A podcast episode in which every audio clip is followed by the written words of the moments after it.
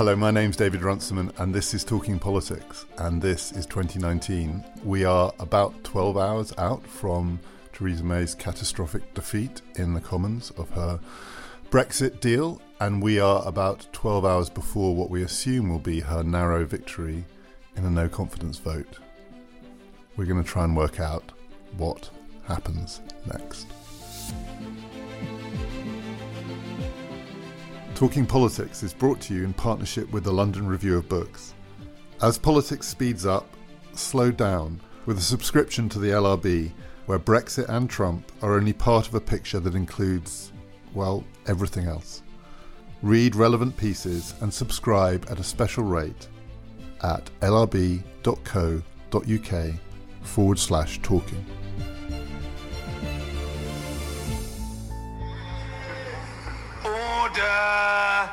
Order! The ayes to the right, 202. The noes to the left, 432.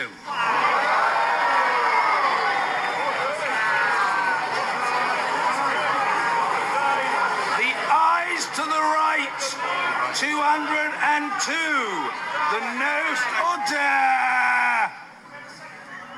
The ayes to the right, 202. The noes to the left, 432. So the noes have it, the noes have it. Unlock!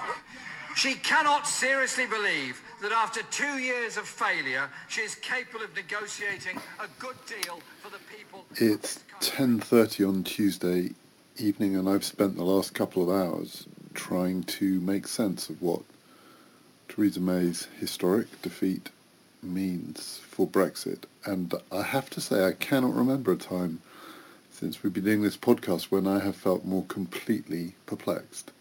There is no shortage of opinion out there, and I've been ploughing through a lot of it. There is someone making a case for everything. All the possibilities have their advocates from no deal through to a second referendum and some new deal, but I, I cannot at this time on Tuesday see what the thing is that somehow can command majority support in the Commons and support from the European Union. If it's there, I, I can't see it. And, and I feel completely lost. I need to talk to Helen and to Chris and to Kenneth about this tomorrow. Okay, Is that that's fine. Do you want to just sort of um, say where you were watching the vote last night? I was sitting watching it on my laptop and pretty much. I am joined by Helen Thompson, by Chris Bickerton. It's a pleasure to welcome back Kenneth Armstrong, who is the author of the book Brexit Time Leaving the EU Why, How, and When. Those are all good questions. It's quite a thought to think that we still don't know why. I don't know if we know why, how, and when. So if we start with when, because Kenneth, when we last did this, about six weeks ago, you correctly told us in anticipation that the European Court was going to tell the British government and the British Parliament that we could revoke Article 50. We're now at the point where the clock has ticked on quite a long way and we are no nearer to knowing how. What are the options in relation to Article 50 and the, the March the 29th deadline? My assumption is that revocation is impossible in political terms because the court said that to revoke is to commit the UK to remaining in the European Union. And that would only be possible after a second referendum. And we are not going to have a second referendum before the 29th of March. So the options are presumably either no deal or extension. The argument for extension, I think, is becoming very strong now because there is so little time to do anything else. The 29th March deadline happens by operation of law unless there is a withdrawal agreement. The UK will leave two years after its notification, and that will be the 29th of March.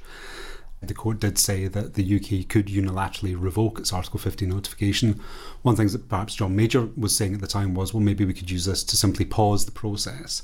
And that's clearly not possible. It's not a pause button. You either decide you're going ahead and leaving the EU, or you decide that you are unconditionally and unequivocally deciding to stay. And as you say, there would have to be a politics that would make that happen. And I think the politics of that would have to be another referendum to. In a way, it's inconceivable that Parliament particularly this Parliament, could take that decision. I mean, some do say that Parliament could itself make that decision. We didn't, you know, referendums have a particular ambiguous constitutional status in the UK, and that Parliament could, in fact, just simply decide that the will of the people now was that we were going to stay in the EU. I, I agree. I think that that seems fanciful that that could happen. I can't see circumstances in which Parliament could do that unless it was for perhaps a general election in between, you could see that maybe that could be the, the mandate that then says that something is different. So, in terms of extending the deadline, which I think is the thing that most people seem to be talking about now because we're just so close to that deadline, that's clearly possible. The UK would have to request it, and the EU27 would have to agree to it. And I, I guess, I mean, most people think, well, why wouldn't they agree to that? But they might want to think, well, but what is this for? Is it simply to carry on the muddle? You know, it has to be for a purpose, a particular purpose, and what would that be? A general election, a referendum, or a clear sense that Parliament could come together on some sort of consensus, but wasn't just there yet. So, just to be clear, is your sense of it in legal and political terms that to make that request, it has to be grounded on a fairly concrete plan, including presumably a future date? It can't be open ended that would be the pause. There has to be a another 29th of March coming up, a further date with a specific plan or proposal of what will happen before that date, whether it's a referendum or an election or the laying out of some alternative plans. I think so. I think the problem, though, is trying to define what that time period should be, not least because we've got European Parliament elections coming up in May. And of course, then the UK would still possibly still be a member state at that point, and MEPs from the UK potentially electable at that at that point. I mean, I think things that were being said last week were floating ideas of an extension to something like July. I think if you look though at what was coming out of various EU 27 governments over the last two days, I think something that did not seem possible last week, which was Theresa May asking for an extension to try to get this withdrawal agreement and an adjusted political declaration through Parliament, might now be accepted. I think that last week I would have said that that wasn't possible, that the EU 27 position was going to be either has to be for a referendum or for a general election. But I think that from their point of view, assuming that enough of them don't actually want to try to keep Britain in the European Union, I think this is a really deep and important question, that the possibility of allowing this more time is something that's got some attraction from their point of view. But again, on the sequencing question, is it that we need to know what the adjustment is before we make the request? Or do we say, give us some time to work out something that is both acceptable to Parliament and acceptable to the European Union. Because if it's if we need to work out what it is that we're going to do before we make the request for the extension, the clock will keep ticking, and we are getting dangerously close. It will, but there's I think you've got to distinguish here between the withdrawal agreement and the political declaration, because the people now who want Norway Plus or Common Market Two or whatever fanciful name that they're calling it cannot change the withdrawal agreement. They still need the withdrawal agreement to pass, and they're not going to get a different withdrawal agreement. They have to have a different political declaration, one that biases the future more towards what they want. Now, actually, in terms of changing that in the time frame available, that isn't actually so difficult. If there was a parliamentary majority for it, now that is a huge if. I'm not actually convinced that there is. Because I'll bring Chris in in a second because I'm still I'm really struggling with this, I have to be honest. So I'm still puzzled by the question were it to be possible to make that adjustment to the political declaration, because it's clear there is within the Commons some f- consensus and the possibility of majority for it, then we wouldn't need the extension, right? We could just, in a way. No, we wouldn't. But you could see, I think, a situation in which it will be emerging consensus. I mean, I say in principle because I, have got doubts about whether such a consensus could happen. And we are going to come on to yeah. that let's say it does, and there is emerging consensus in that direction, and it needs some more time to then ensure that enough people are also on side for passing the withdrawal agreement, which is actually those two things go together. But there's quite a lot of MPs who don't seem to see that they go together. Is I can see that the EU might give an extension for letting that process play itself out. And would that extension take us past the European parliamentary elections? Because that is a big no. No, because again, it seems so hard to imagine how we could remain in the European Union past those elections, what and not not have a vote? Or? Well, I think there's a difference between maybe the elections and when the new European Parliament has to sit, which is in, I believe, is July. Kenneth can correct me if I'm wrong about that. We would just sit out those elections if we were still a member state, would we, Chris? Uh, I think so, yeah. But I'm when talking about an extension of Article 50, we risk, I think, forgetting some of the politics of not having an extension. The politics around the deal and no deal is very important. If May's strategy remains that of trying to get her deal through in some possibly some modified form by picking off as many MPs as possible. There's a lot. There's a lot to off. do. Um, I think her options are limited. If that remains, you know, her strategy, no deal is really important for that. The prospect of falling out of the European Union is crucial to get anyone across the sort of other side voting for her deal. As soon as we get into the domain of extending Article 50, Her deal is dead. well, her deal is certainly dead. We're also in the realm of just buying time, kicking the can down the road into sort of these waters of where do we start? Do we start again? What's the purpose? I mean, it takes us into a slightly different political environment. So at the moment, I can see her reluctance to do that, even though she might be pushed into doing it, because all of the negotiating tactics and strategy vis-a-vis the MPs is just simply taken away, and something else has to has to happen. I just think we should stop talking about the deal. I don't think it's very helpful in this sense. Is is that the withdrawal agreement? I don't think is dead at all. There is a possibility that the withdrawal agreement will still pass. The political declaration, as it stands at the moment, is not going to go with that. So the people who want the political declaration change will also have to pass the withdrawal agreement because you cannot embody Norway plus plus or common market deal, whatever it's called, into the withdrawal agreement. They're two separate issues. And is there any way that these things can be within this process somehow uncoupled? I mean, I think Helen is absolutely right, but I think the problem, and this is really what, what Chris is highlighting, is that the politicians who actually have to make the decisions on that don't make that distinction. They're not making that distinction. We saw recently in one of the European Policy Centre papers, Andrew Duff had written about what one could do to decouple these things, and it is clear that what you need to do is really focus very clearly on on the political declaration side of things. And remember, the political declaration side of things simply encompasses where the UK and the EU had got to on the future in terms of what the May government said it wanted. But that doesn't preclude any other government or any new government coming along with a different vision of what that could be. So, in some ways, I think what Andrew Duff was trying to point to was take out some of the language that is there that precludes some visions of the future, make it somewhat more open in ways that would allow a different if if we end up with a different government or if we end up with the government controlled by somebody else coming up with a different version of the future then that's all possible. But we've known all these things and that still hasn't changed the arithmetic. So i think i agree that the things can be decoupled but it's not doesn't seem to be happening on the ground with our mps I think the problem with that is I don't think the opposition to May's deal lies in the text of the political declaration.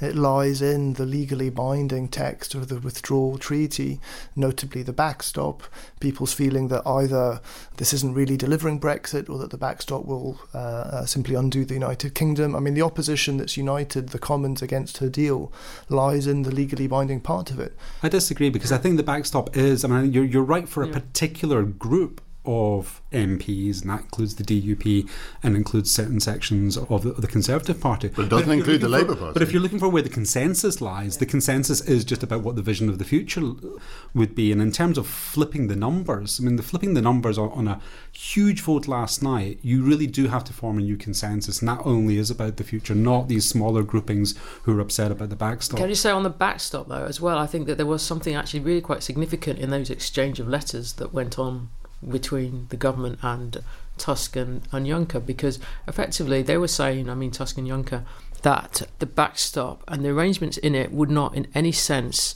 be necessarily the basis of the future relationship. Now that is quite a distinction from what we started with where the claim was which I think was in the political declaration, though I could be wrong about that, that the assumption of what was in the backstop where customs was concerned would be the starting point for the future We relationship. said we, we'd build upon that. We build yeah, and that's that. what we talked about last and, time. and, and that has gone now in terms of those exchange of letters. So I think that is really a significant change that actually came out of what's gone on in the last 48 hours. But it doesn't seem to have made any difference. And I think part of the reason it doesn't make any difference is, is because some of the people in the ERG group are not actually interested in the details of the withdrawal agreement or indeed in the political declaration. They're interested in somebody other than Theresa May being Prime Minister. And they see an opportunity through this to bring that about. Now, they've been thwarted once with a confidence vote, but I don't think that they think that's the, the end of the matter. And it's also clear the number that voted in the confidence vote was almost exactly the same as the number that voted against Theresa May last night. Before we come on to the fundamental question, which is can this Parliament this group of MPs arrive at a consensus.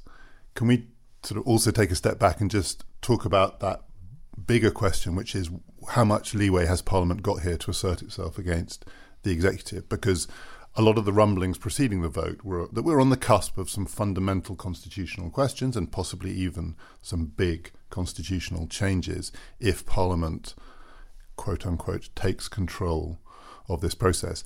And these arguments range from dancing on the head of the pin of what the word forthwith means in the tabling of amendments, through to an exchange in the debate yesterday between Theresa May and Ed Miliband, in which Ed Miliband said that the executive is the servant of the legislature, and Theresa May said no, the executive, in this case, is the servant of the people, which is a pretty fundamental difference of opinion.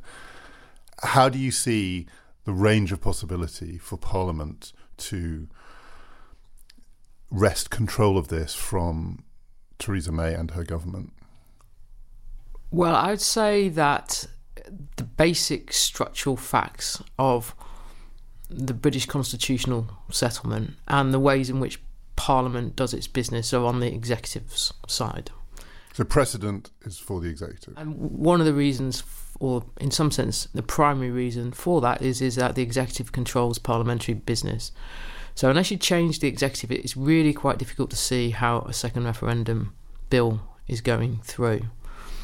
Now, the big caveat to that is is the speaker, whether the speaker is willing to basically turn over lots of customary practice and dispense with the standing order in which the government essentially controls the parliamentary timetable.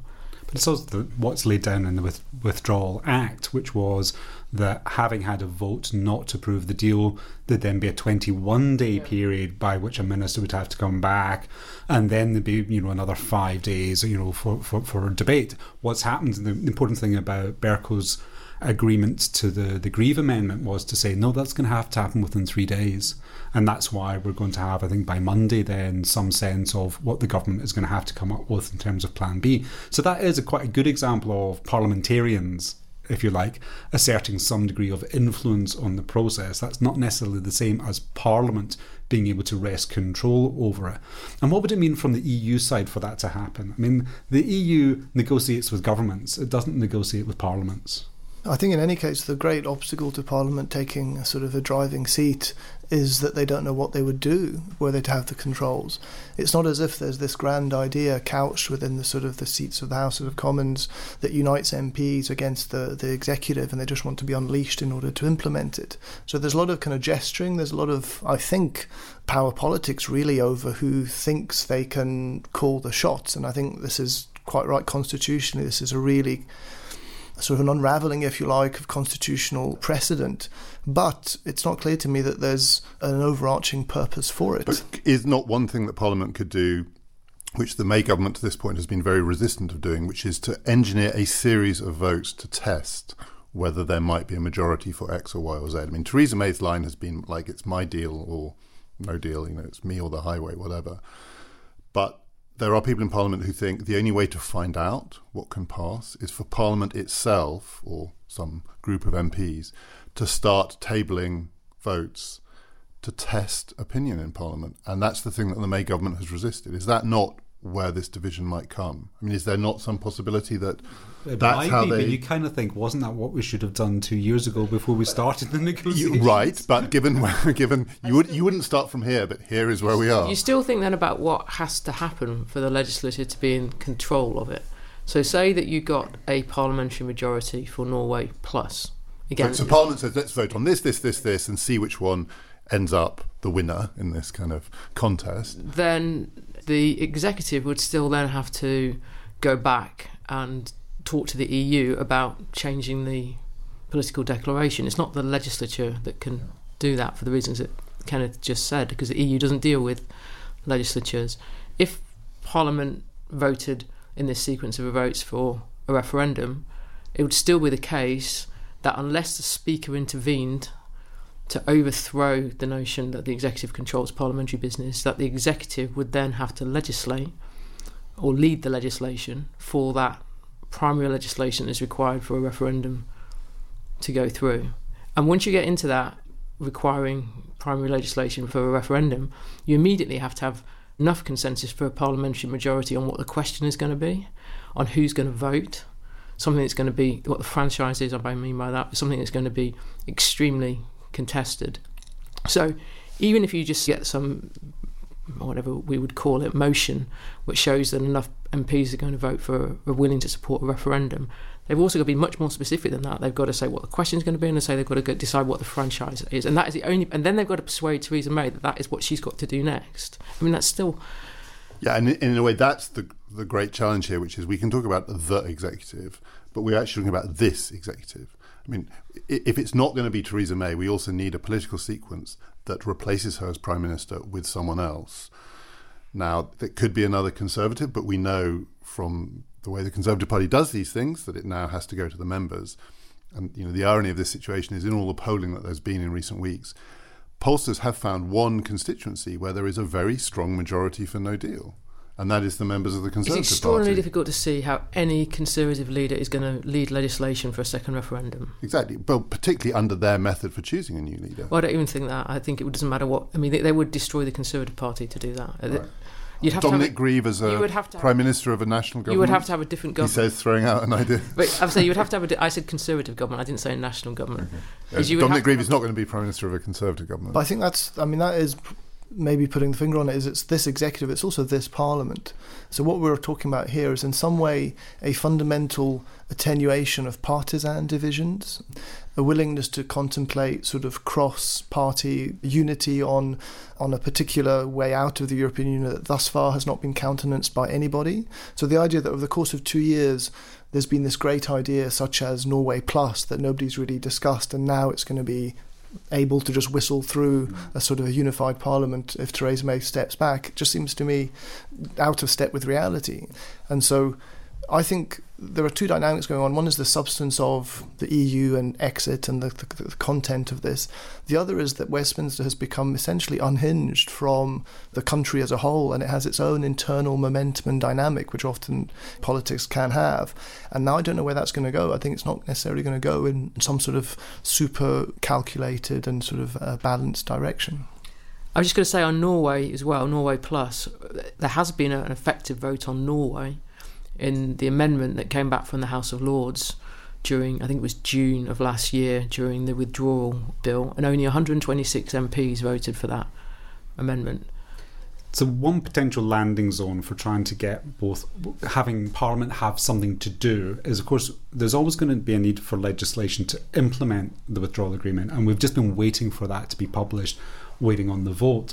One idea would be to publish a draft of that bill and have a very clear piece in it, which is about what the role of Parliament would be on the back of a political declaration in terms of what instructions it would be giving or could give, or ha- what votes it could have on what the government would then actually negotiate once we left. And in a sense, it would deflect the attention away from the agreement itself to what would actually Parliament do to give some degree of instruction to government. It would be a massive change from what has ever happened in terms of what role Parliament has played in terms of the government's role in international negotiations. But it's entirely conceivable that that bill could contain provisions for Parliament to have a role in that. And I think it'd be a very sensible thing for the government to try and do. But do you think, given what we know about the way the opposition is, has hardened around so many things and various kinds of uncoupling doesn't seem to cut much ice, that that kind of complicated, and also all of that does require a certain amount of trust or faith going forward. Would that be enough? But we've got a precedent for it. When the trade bill was going through, there was the amendment that was agreed, surprisingly to, to everybody's surprise, about medicines, where the, the clause says that the government will negotiate in the future to have as close as possible connection to the European Medicines Agency and the networks of medicines regulators. So, in a sense, that was Parliament instructing the executive on what it should do in an international negotiation. Well, extend that out and say, well, if there are things that you want to have in there, have motions put before Parliament that they can debate and then see where we end up. But that would require quite a lot of time. Yeah.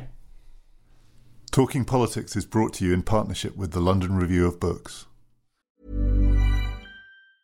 Quality sleep is essential. That's why the Sleep Number Smart Bed is designed for your ever evolving sleep needs. Need a bed that's firmer or softer on either side? Helps you sleep at a comfortable temperature? Sleep Number Smart Beds let you individualize your comfort so you sleep better together. JD Power ranks Sleep Number number 1 in customer satisfaction with mattresses purchased in-store. And now, save 50% on the Sleep Number limited edition Smart Bed for a limited time. For JD Power 2023 award information, visit jdpower.com/awards. Only at a Sleep Number store or sleepnumber.com. On the basic politics of this, as we talk on Wednesday morning, assuming that Theresa May wins her vote, I feel like we've been here before. Let's assume that she is still Prime Minister tomorrow. As things stand, what it looks like, it's not Kenneth's proposal, it's some attempt from this executive to reach out, as they say, to Parliament and to the opposition to find if there is any common ground. And yet, there is no indication as yet that Theresa May is willing to compromise on what she sees as her red lines or fundamental issues. So that's free movement and also no permanent customs union, as I understand it. Now, without movement on those two things, is there any possibility of a consensus in this parliament? Well, there could be a consensus which you might be able to sign up to to make what is in the political declaration more open ended. It's already quite open ended. But isn't part of the problem Well, that what is- many people have with it is that it's so open ended? I mean, don't they want to pin it down? or- But that's the problem is, is there isn't consensus to pin it down, and so that is where there is space for compromise. In the sense is, okay, we have to postpone having this discussion about the future relationship until we've left the European Union. And some of the reasons I think why there are people on the Labour Party, say I'd say that Stephen Kinnock position, who are not willing to support the withdrawal agreement with the political declaration is is because they think the political declaration closes things down too narrowly to Theresa May's position. So if you opened it back up again, not committing to anything because there isn't consensus to commit to anything, but you don't bias it towards Theresa May's preferences as much as it is, even though I don't think it's as much as some people think it is, then you've got the basis for picking some of those people off. Because I don't think that some of the Labour MPs like Stephen Kinnock, who is leading the Norway Plus option, really want a second referendum. But just on the basic numbers, it's not just some of those people. You've got to pick off. There are 117 Conservative MPs who are not going to vote for a more open ended version of this. So you've got to pick off at least 117 opposition Labour. I mean, I'm assuming again the SNP aren't, aren't pick offable on this. So we're talking about close to half the parliamentary Labour Party have got to be picked off. And then you have a prime minister who only is able to pass legislation with the support of half of the opposition, and that is an issue that clearly splits the cabinet. I mean, the cabinet, I don't think, can hold together under those circumstances. I genuinely do not see how you get there. You can do two things. You can try to make the political declaration a bit more open ended at the customs union, and you can try and really reinforce this message that the backstop doesn't make it a guarantee that we're staying in the customs union. Now, I know you're saying two different things to two different people, but if you're keeping the possibilities open so that this is a future battle that can be before probably in, in as incoherent way as this one has, then you have got some space to bring two different sides back into it. I think the numbers are just too great. I would probably have agreed had we seen May lose, but having brought a reasonably substantial number of people onto her side, and so we were into the into the territory of arguing about what are essentially details, important details, but details. I think the vote last night was something else. I think it was an overwhelming rejection of her deal as a whole. Um, and her, her and style, her approach, all, her, all, these her things. method. Yep, the many, many more people voted against that deal than who are fundamentally opposed to some particular I aspect of it. I entirely agree about that. So, so other things are going on, and so and the momentum I think is really very, very strong, and it limits the options. I think it means that the options are pushing very firmly towards an extension the second referendum has the enormous appeal for MPs that it throws all this difficult stuff back to the people. And the MPs don't have, I think, a great solution that they want to table. So for them, that's very tempting. It also pushes sort of in the direction of some sort of fundamental change where Parliament becomes a kind of cross party unified body that somehow acts. These are, but that's the kind of issues I think negotiating, you know, around the political. I just don't see that as a way out of the current. But impasse. you've still got to go back to this issue of how this second referendum legislation is going to get through the House of Commons, and it's going to have the content that it needs in order to set up that referendum. I just want to ask one more question on the possibility that this government, Theresa May's government, can somehow get some version of this to pass. Is there any way in which she could have a conversation with some people in Labour, maybe even including Jeremy Corbyn, where the deal is essentially what would it take for you lot to abstain? And if you abstain, my party, there's a majority in my party still, not least because there are so many government ministers. I mean, maybe they would all resign at that point, but you know, the payroll more or less gets it through with a few extra. Is there any circumstance in which the deal is to say to Labour, you won't own this because you'll abstain on it, but if you abstain on it, we can just squeak it through? I mean, it's still going to be tight because of the SNP and everything else. The SNP won't abstain because I, am still struck by. I, I, wrote about this recently. One of the things that has seems to have vanished from British politics is abstaining on these votes. No one abstained on the confidence vote in the leadership vote for Theresa May. As far as I can tell, almost no one abstained last night. What happened to abstention? I would abstain because I have no idea what's going on. But I think that a big problem would be is that if a vote comes back on something, it's going to be very much similar to what we already have. So how could you have just have voted against it one time round and then suddenly decide you're going to abstain the next time round? And I mean, Corbyn last night when he was talking in his closing speech was attacking things that weren't just about the political declaration. It was also the transitional period. He was talking about the extension of the transitional period, more contributions being made to the EU budget during that period. He was attacking actually fundamental aspects or core aspects of the withdrawal agreement itself, then they're not going to be renegotiated. They're not going, they're not going to change. So it'd be quite odd then, I think, for Labour suddenly to say, "Well, that thing we were upset about a week ago or so ago, we're now just abstaining on it." Especially since what he's trying to do is bring down the government and force a general election. Yeah, I think though, I, I think abstentions might yet still come into play. I think the other thing we've got to bear in mind is you've got two groups of people in particular, the ERG and the second referendum people, who are gambling that they will get what they want and they can't both be right. No, that's definitely true. so it's an interesting, in an analytical sense, dilemma that's in play because all the structural, legal, and parliamentary conditions are on the side of the ERG because of the withdrawal um, act that was passed last year. T- time is on their side. Yeah, and the political will, fierce political will, is on the side of the stop Brexiteers, or at least stopping no deal. That would be a better way of putting that. So who wins in that contest? I don't know what the answer to that is, but only one of them has got any possibility of winning.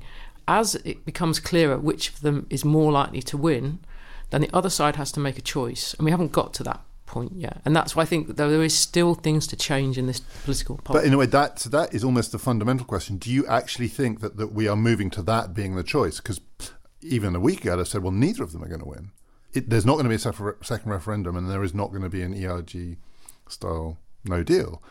Are you saying that now actually both sides are strengthened in their view that that is the choice? I think that they think that, but I still think there is this possibility of there being sufficient parliamentary consensus to change the political declaration in ways that make it more open ended. I'm not saying that will happen, I'm just saying I don't rule that out as a possibility. I think uh, we're getting closer to those being the two options the ERG and the second referendum.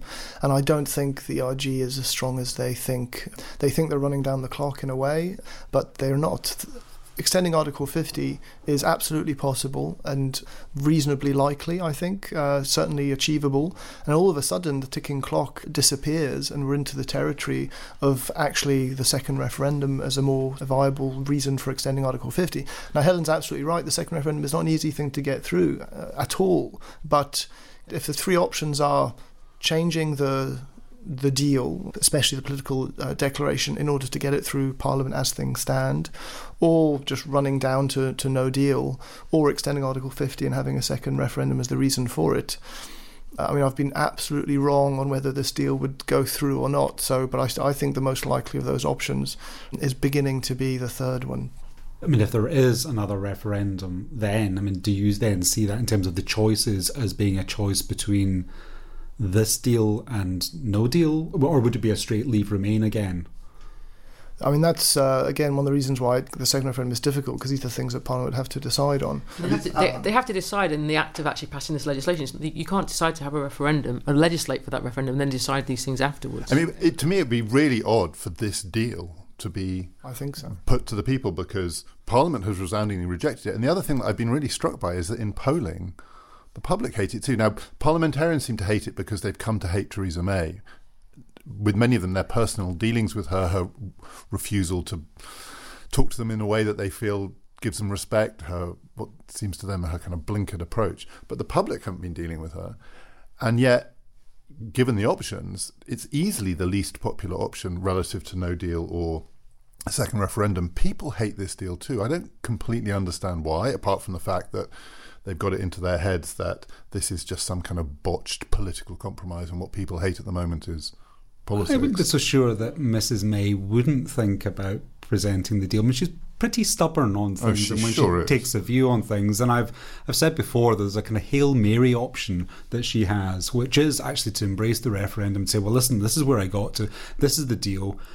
Parliament isn't going to get it through, but I'm telling you this is the best way Brexit can actually be delivered. And the, the alternative is you risk Brexit not happening whatsoever. So you take a view and then you give your instructions to your MPs on the back of it. I wouldn't be surprised if you at least contemplated But it would be a Hail Mary pass because it Yeah. would lose. I think. L- lose in what sense? The deal would lose. Yeah. Yes, I think Because the, Bre- the, as it were, that whole mobilised Brexit campaign and campaigning strategy, the kind of uncivil war, the thing, you know, the Dominic Cummings, Benedict Cumberbatch view of the world would fall apart because it would not come out for this deal.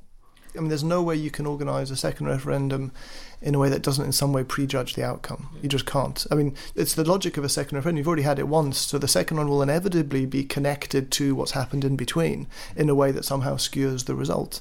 I can't think of a, a single way in which you could order, order the question such that it doesn't in some way.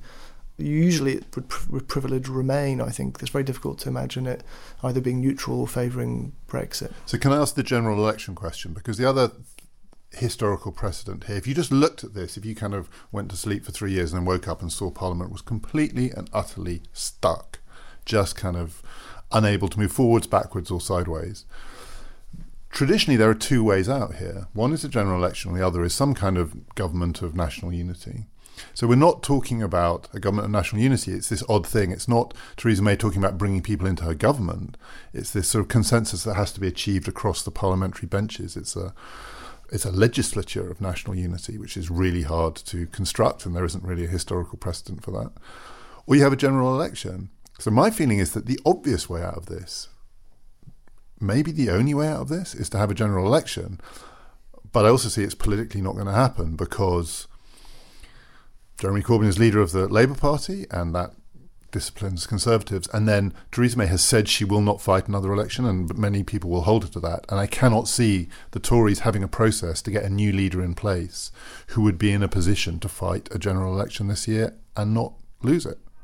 But the only way of manufacturing the general election is an early general election is in terms of the Fixed Term Parliament Act. And of course, this vote, the confidence vote, is a vote in those terms. So if it's lost tonight, then we don't get gen- an early general election. You'd have to then, at some other point, have a vote amongst MPs, where, as they did in 2017, decide that without a confidence but motion. that's Theresa May's other Hail Mary, which is to call one herself. And as it were, defy her own party and say, I know I said I wouldn't fight another one, but needs must.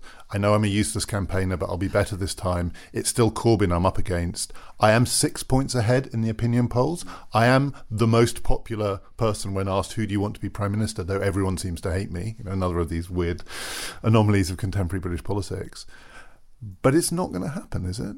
Apart from anything else, she's not going to But do. But also, it runs into the fundamental problem that, that the parties have put themselves in is, is what manifesto does the Conservative Party fight on this election? What manifesto does the Labour Party fight in this election. If Corbyn were to get his way, then you would ha- you would end up going into this election with two parties committed to leave, when clearly a significant section of the electorate want one of the two parties, not the Liberal Democrats, to be a Remain party. So how are you then you're going to tear the Labour Party apart, trying to come up with a, a unified manifesto, unless Corbyn was able to impose one effectively, like him and McDonnell did last time. And I think it's it's wrong to say is is there isn't a precedent for there being the legislature acting as some kind of cross party basis for action in a crisis.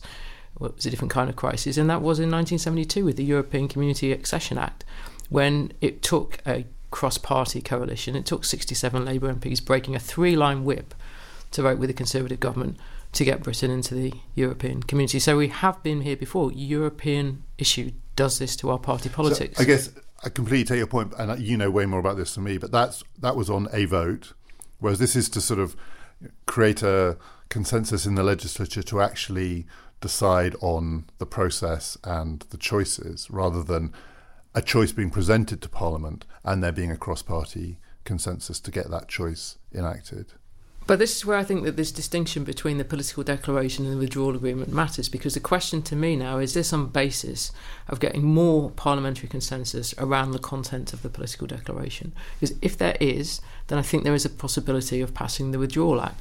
And if you look at the cross party alliance that is currently making the running, so to speak, in terms of alternative ideas, the Norway Plus Plus, Nick Bowles and, and, and Stephen Kinnock, that is what they're trying to do. They I mean, it cannot be the case that they're trying to reject the Withdrawal Act because the Withdrawal Act is not about the future relationship.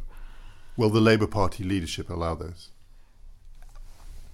There we go, silent. I, I think the Labour Party's calls for a general election are essentially posturing.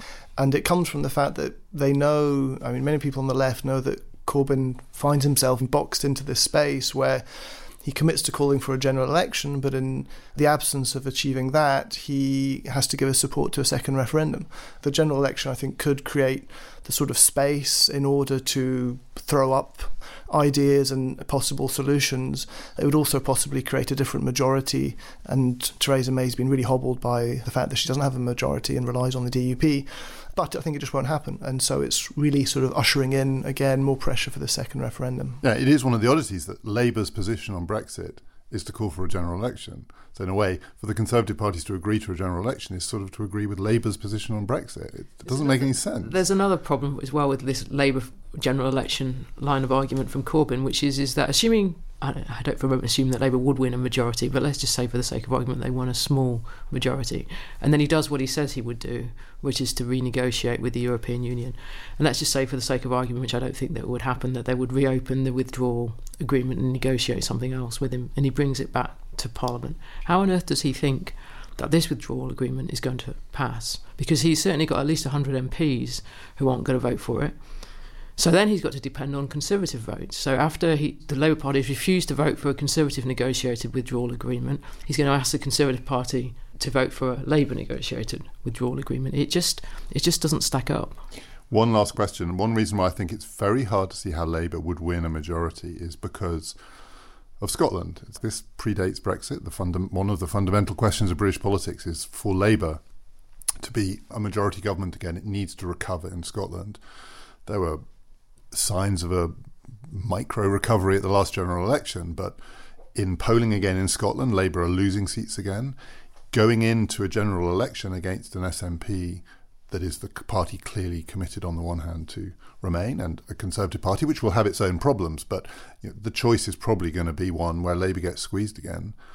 Scotland once again is lost to Labour, and once Scotland is lost to Labour, Labour does not win a majority in the United Kingdom unless and it is worth saying this, something happens in Scotland. And in all of the Brexit coverage, certainly south of the border, people have not noted that the SNP's in trouble. I mean, a good old fashioned political scandal slash falling out between the, the rival camps of leadership, Alex Salmond, the former leader, and Nicola Sturgeon, the current leader. Again, in normal times, that would be the big story in British politics because that could really change the equation.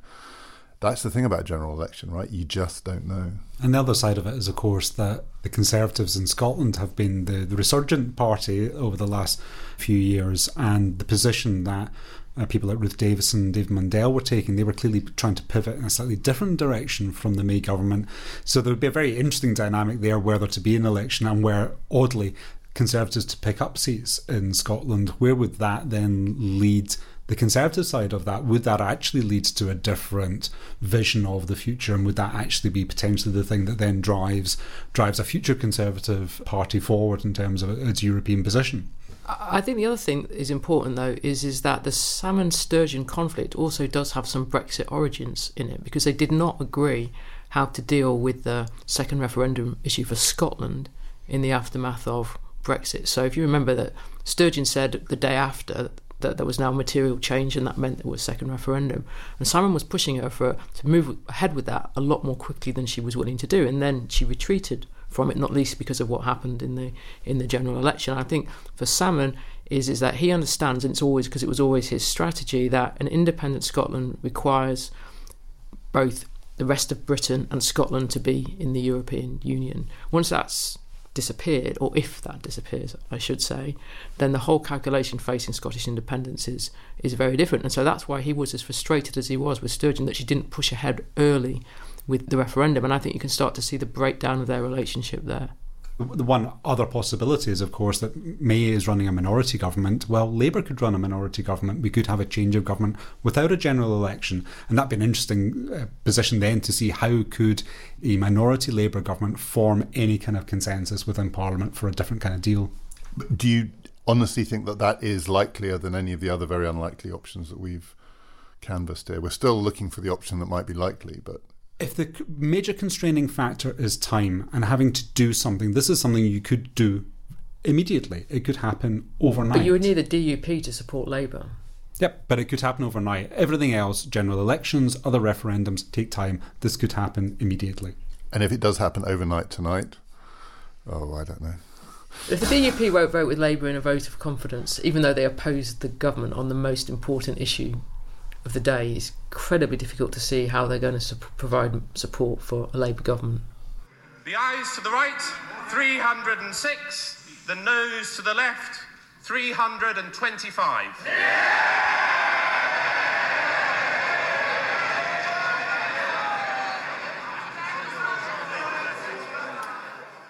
It's now just gone 7:30 on Wednesday evening. I'm sitting in my car in a car park outside my son's basketball game. I've just listened on the radio to the result of the vote of no confidence. It was, as everyone seems to have predicted, no one's mind appears to have changed on anything in the last few days, despite all the talking. And Theresa May is still there uh, at the heart of this process, at the heart of British politics. We have a parliament that seems as though it can't live with her and it can't live without her. And listening to her this evening, her short statement after the vote, in which she made an offer to the leaders of the other parties, including Jeremy Corbyn, who didn't sound thrilled to be offered anything, that she would talk to them. She still seems to be the person she's been throughout. She is entirely predictable and somehow completely unfathomable. It's so hard to work out where or how she is going to give something away, which she must or else we leave without a deal. She's offered an amendable motion on Monday. She's been required to provide that, and so we'll see. It'll be the beginning, maybe, of the testing of the views of the Commons on some other questions, but there's still no sign of an agreement, a consensus that can secure a majority. And on Monday, we will be five days nearer the 29th of March. Something has to give, and, and it may be that what has to give sooner rather than later is that date. So let's take a look at those numbers. There you go. 325 said they had confidence in Theresa May's government, with 306 saying they didn't have confidence in it, giving the government there a majority of 19 votes, I should say. There is so much else going on around Britain's Brexit crisis, including in Europe. And a few days ago, I recorded a conversation with Adam Tooze, who many of you will remember from the episode we did about his epic book, Crashed. And Adam takes us through some of what's happening in France and Germany and Italy. And I think it's really important context for the discussion we've just had. So we want to put it out this week as an extra episode. You can get it on Sunday. We really hope that you enjoyed the guides that we put out over the holiday period. The last one with Martin Rees, we realised we didn't tell you the name of his book that we mentioned in passing. It's a really important book. It's called On the Future Prospects for Humanity, and it is worth reading to take that argument a lot further. We have got some really exciting people coming up. We're going to be talking to John Lanchester about climate dystopias. We're going to be talking to Shoshana Zuboff about surveillance capitalism. And we are going to be talking about Corbyn, Brexit, and next week, Trump. My name is David Runciman, and we've been talking politics.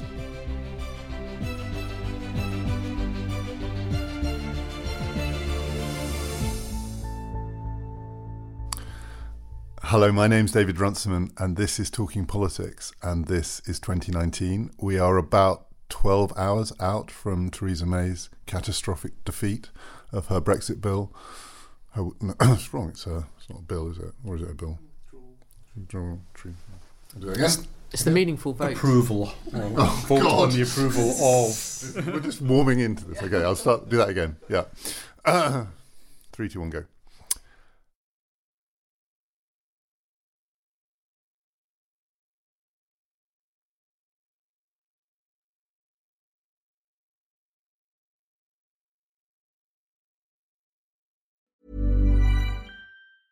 Hi, I'm Daniel, founder of Pretty Litter. Did you know cats tend to hide symptoms of sickness and pain? I learned this the hard way after losing my cat, Gingy. So I created Pretty Litter, a health monitoring litter that helps detect early signs of illness by changing colors, saving you money and potentially your cat's life. Pretty Litter is veterinarian developed, and it's the easiest way to keep tabs on your fur baby's health right at home. Go to prettylitter.com and use code ACAST for 20% off your first order and a free cat toy. Terms and conditions apply. See site for details.